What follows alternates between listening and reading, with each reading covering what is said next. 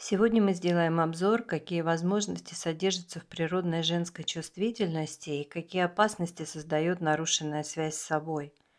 Как могут проявляться симптомы нарушенной связи с харизматичностью и как это может привести к одиночеству.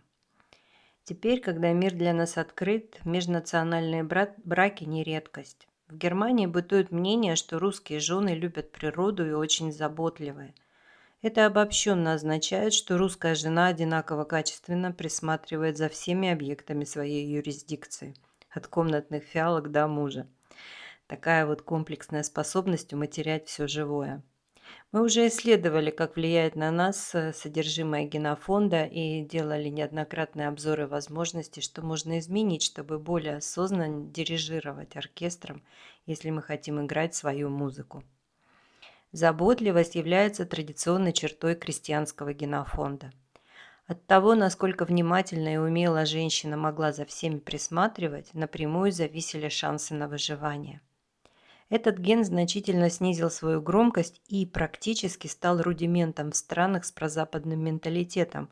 Его почти повсеместно выжег каленым железом феминизм, даже века не понадобилось.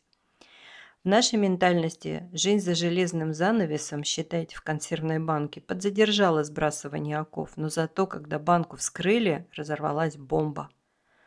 Как и положено в славянской традиции, разудись рука, размахнись плечо, вместе с водой выплеснули ребенка, обидевшись на шее в печку шубу. Фольклор имеет массу подтверждений такой нашей способности.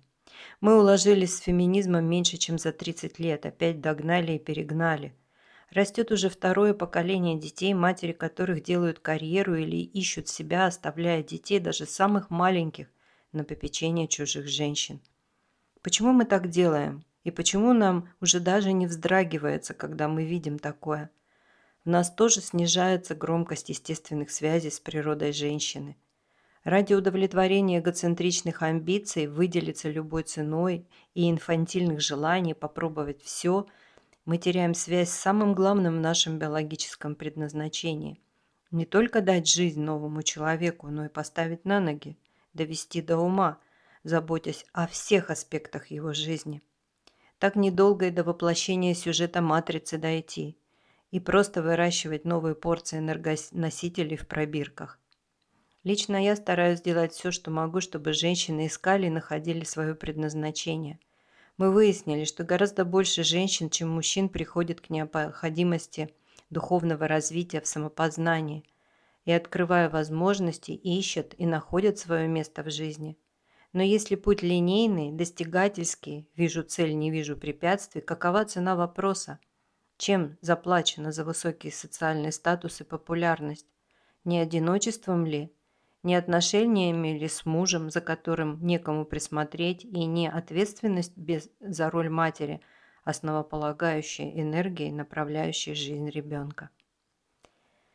Супружество и материнство становятся все легче в физическом плане и все сложнее в эмоциональном. Это примета времени. Последние 20 лет мы живем как на стероидах и амфетаминах. Слишком быстро все происходит. Наши тела и мозг не могут так быстро меняться, как бы нам этого не хотелось. В этой гонке мы не успеваем осознавать и тем более разбираться с эмоциями. Не можем научить своих детей делать это, учиться чувствовать. Поэтому отмахиваемся, подавляем эмоции или выплескиваем в социальные сети, лишь бы быть готовыми продолжать поглощать дальше и дальше. Киты – прекрасные животные. Они могут процеживать тонны воды, чтобы собрать несколько килограмм пищи. Наш мозг устроен по-другому. То, что мы не успеваем осознать, не приносит нам пользы. Более того, засоряет канал связи с собой и все дальше отфильтровывает нас от нашей уникальности.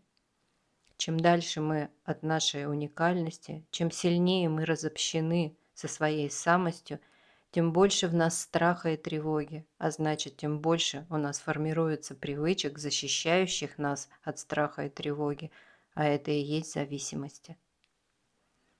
Я считаю, что нам нужно беречь и хранить в себе связь с остатками нашей генетической специфики, развивать в себе женственность, где заботливость к эмоциональному состоянию близких будет стоять на первом месте, но делать это с учетом ошибок прошлого и в современных высокотехнологичных формах. Без знаний, получаемых в заинтересованной форме, сделать это не представляется возможной. Андрогинность уже не остановить. Ею можно переболеть, как ветрянкой, выздороветь и поумнеть. В следующей части мы рассмотрим, как это можно сделать, например, в отношениях с партнером или мужем. Процесс адаптации в космосе супружеской жизни подразумевает освоение множества новых привычек и сонастроек.